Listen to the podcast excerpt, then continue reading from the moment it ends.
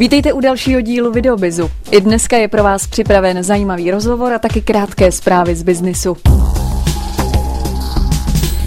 Česku se začíná často skloňovat pojem firemní sociolog. V dnešním videobizu se proto podíváme na to, co se za pojmem firemní sociolog skrývá a jak může zlepšit pracovní prostředí v českých firmách. Prozradí nám to dnešní host Vojtěch Bednář, kterého vítáme ve videobizu. Hezký den. Krásný dobrý den přeji a děkuji za pozvání. Prozaďte nám na úvod, co je vůbec náplní firmního sociologa? Firmní sociolog je profesionál, který přijde k vám do firmy nebo do jiné organizace, ona to nemusí být nutně jenom firma, a pomáhá vám na úrovni managementu, nejčastěji středního managementu s vedením, s řízením lidí.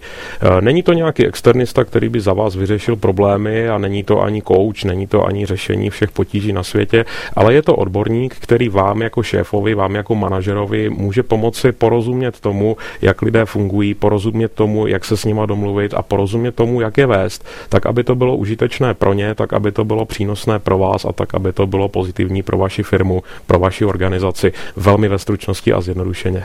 Tak pojďme trošku do hloubky. Určitě jsou nějaké způsoby, nějaké metody. Můžete nám přiblížit, jakými způsoby se dá pracovat jako firmní sociolog ve firmě? Firmní sociolog podobně jako každý jiný konzultant, protože v zásadě za to jsme manažerští poradci, konzultanti, tak používá celou řadu postupů, celou řadu technik. Taková základní technika je standardní standardní poradenský rozhovor vlastně s klientem, to znamená s člověkem, který řeší problém, který potřebuje pomoc, který potřebuje podpořit. A v průběhu tohohle rozhovoru jsme schopni si eh, promluvit o problémech, promluvit si o tom, co ho trápí, promluvit si o kontextech a ukázat tomu člověku možnosti řešení, to znamená možnosti postupu, kterými on se může ubírat, případně ho naučit určité techniky, naučit ho určité způsoby komunikace, způsoby práce s lidma, ale především ho zasvětit do svého know-how, zasvětit ho do toho, jak se věci věci mají, jak fungují a jak on je může aktivně využívat. Je to tím, že řada manažerů se stává manažery z titulu své kvalifikace. Oni jsou to lidé, kteří výborně rozumí strojům, kteří výborně rozumí kolům a kteří třeba výborně rozumí raketám. Ale být střední manažer sebou nese taky schopnost, eh, nutnost domluvit se s lidmi a to je problém. Takže když vezmete výborného inženýra rozumějícího raketám a uděláte z něho šéfa lidem, není nikde řečeno, že jako šéf lidem uspěje, být je odborník.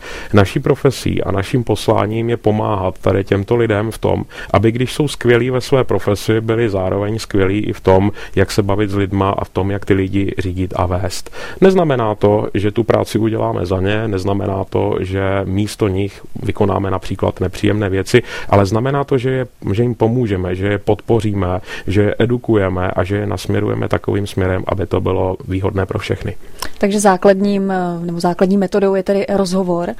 Eh, s tím člověkem, kterému chcete předávat nějaké své zkušenosti. Jak a... jsem řekl, máme celou řadu metod, základem z nich je poradenský rozhovor, používáme také koučovací metody, i když ve velmi omezené míře.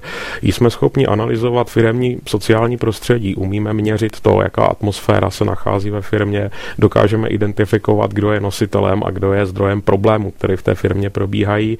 A tohoto všechno používáme v kombinaci, ve spojení, tak, abychom dohromady dali tu hodnotu, kterou si pak odnáší ten manažer, ten vedoucí, ten šéf. Kromě poradenství, tak také děláme semináře, jsme vzdělávatele. Je to proto, že celá řada firm zaprvé není připravena na to, aby akceptovala poradce jako službu a je mnohem jednodušší pro ně vzít jejich manažery, vzít jejich šéfy a vyslat je na nějaký seminář, kde se dozví také celou řadu zajímavých informací, byť pochopitelně ne tak osobně, ale kde mohou také získat know-how, kde mohou získat přehled, kde mohou získat, víte, to nejdůležitější, a to je inspirace, mm-hmm. kde mohou získat inspiraci, kde mohou získat směr a potom se tím směrem po své vůli vydat. Hmm, pojďme na nějaký konkrétní příklad. Je nějaký tým lidí a chtějí se někam ubírat, rozvíjet. Eh, jak byste aplikoval ty vaše metody právě na tým mladých lidí? Dejme tomu, že firma, kde je třeba 8 mladých lidí, komunikace mezi nimi není úplně ideální, samozřejmě každý má svou roli, mm, jsou tam ti, co mají vyšší ambice, pak jsou ti, kteří úplně ambice postrádají, tak eh, Konkrétně, jak byste s takovým týmem pracoval? Naším nositelem, naším nositelem vstupu do organizací není tým jako takový, ale naším nositelem vstupu do organizací je ten, kdo je nositelem zodpovědnosti. To mhm. znamená ten, kdo za ten tým zodpovídá, což většinou bývá jeho nadřízený, eh, nebo jeho tvůrce, a nebo je postava tady v tomhle týmu, která zodpovídá za výsledek práce za celek. Eh, to, co my děláme, nebo to, co my umíme, je pracovat za prvé s touto postavou, to znamená s tím šéfem, s tím člověkem, který zodpovídá za to řízení. Na druhé straně straně v jisté míře také s jeho podřízenými. Cíl je ten, aby především fungoval tok informací ve směru od, seniory, od, od seniorního managementu směrem k nižšímu managementu a směrem k té výkonné části. My se domníváme a jsme přesvědčeni, že je zodpovědností šéfa za to, aby fungovali lidé po něm, pod ním a že velká část atmosféry a velká část schopnosti komunikace lidí v rámci týmu, v rámci firmy není dána jenom těmi lidmi jako takovými, ale je dána esencí, je dána vůní, je dána atmosférou a charizmatem člověka, který je řídí. Z tohoto pohledu vlastně, když vezmeme ten váš příklad, tak my můžeme udělat to, že vezmeme toho šéfa, to znamená, vezmeme toho člověka, který je v té seniorní pozici vůči těm ostatním, ať už z jakéhokoliv titulu, z jeho pomocí se snažíme a jeho prostřednictvím se snažíme najít takovou cestu k tomu, aby ta informace, kterou on vysílá svým podřízeným, byla informace adekvátní pozitivnímu naladění, pozitivnímu nastavení, aby byl zdrojem pozitivního příkladu, aby byl mm. zdrojem pozitivní zpětné vazby, kterou ten tým prostě potřebuje. Aby na jedné straně dokázal dát každému člověku, který tam je dostatečnou příležitost, na straně druhé, aby je neponechával v anarchii a v důsledku tady toho poté následně vzniká ta atmosféra, kterou chceme, vzniká ten duch té spolupráce a vzniká prostředí, kde je prostor pro vysoký výkon a zároveň minimální nebo co nejmenší osobní animozitu. To, co jsem vám teďka popsal, je možná v rozporu nebo při nejmenším v nějaké kontradikci s tím, co dělá řada trenérů, s tím, co dělá řada team builderů, s tím, co dělá řada koučů. Ale je to proto, že náš přístup k věci je trošičku jiný, možná úspornější, ale každopádně založený na zodpovědnosti a na osobní zodpovědnosti toho člověka, který za tím týmem stojí. Ano, tým jsme všichni, ale musí zde existovat někdo, kdo ten tým vede, kdo ten tým řídí. A pokud je v týmu něco špatně, je velmi často špatně ne v tom týmu jako takovém, ale v tom člověku, který za něj zodpovídá. Uh-huh. Jestliže vám schníje sodovka v láhvi, podívejte se na uzávěr, protože to je nejpravděpodobnější příčina chyby. Když bude uzávěr fungovat, vydrží vám sodovka čerstvá. Teď trošku taky z eh, teorie. V, tom firem, v té firemní sociologii se často skloňuje eh, výraz bossing. Můžete nám přiblížit uh, laicky, co znamená právě tenhle výraz? Bossing je obrovský problém. Bossing je totiž v zásadě šikana podřízeného nadřízeným, tak jak ji pocituje ten podřízený. A je to věc, kterou se zabývají eh, různé poradny práce, podpory zaměstnanců, podpory sociálních vztahů na pracovišti. Z pohledu našeho je ale bossing něco maličko jiného. Z našeho pohledu je bossing selháním toho šéfa. Stává se ne tak, že by na počátku byl nějaký zlý člověk, který je v té seniorní manažerské pozici, nebo že by tam byl někdo, kdo je agresivní a šikanováním podřízených si vybíjí své komplexy. Stává se ale to, že místo zlého člověka je tam člověk, který je buď to přetížen, nebo vybaven nesprávnými pravomocemi, a nebo nějakým jiným způsobem se dostane do situace, kdy v něm vznikne velká tenze. A místo toho, aby ta ten, tu tenzi řešil způsobem, který je přijatelný pro něj i pro společnost okolo něj, tak se vybíjí nebo nějakým způsobem ji ventiluje směrem k podřízeným, což je destruktivní. Z našeho našeho pohledu je zajímavé to, že ten agresor, to znamená ten šéf, který se toho bossingu na svých podřízených dopouští, si to velmi často neuvědomuje. On se domnívá, že je dobrým vedoucím.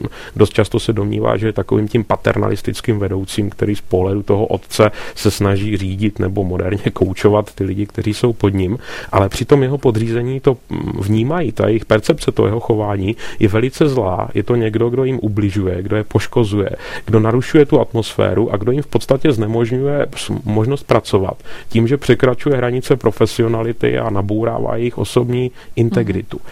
A velmi často pomůže, pokud se tady tomuto člověku ta celá situace vysvětlí nebo nějakým způsobem projkuje a ukáže, dá se mu zrcadlo, dá se mu zpětná vazba v neutrální podobě, která mu řekne, že toto je prostě špatně a takhle se pracovat nedá.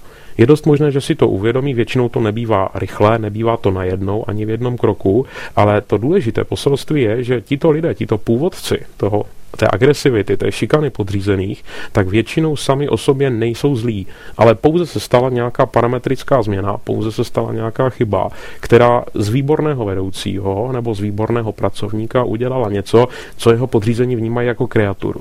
A to je z pohledu firmy samozřejmě naprosto špatně, protože ona ztrácí schopnost fungovat, vydělávat, ztrácí schopnost efektivně pracovat. Uh-huh. Tak to je vlastně jedna z možností, co může nastat za konflikt v té skupině lidí, eh, jak jste říkal, eh, zodpovědný hlavně vedoucí.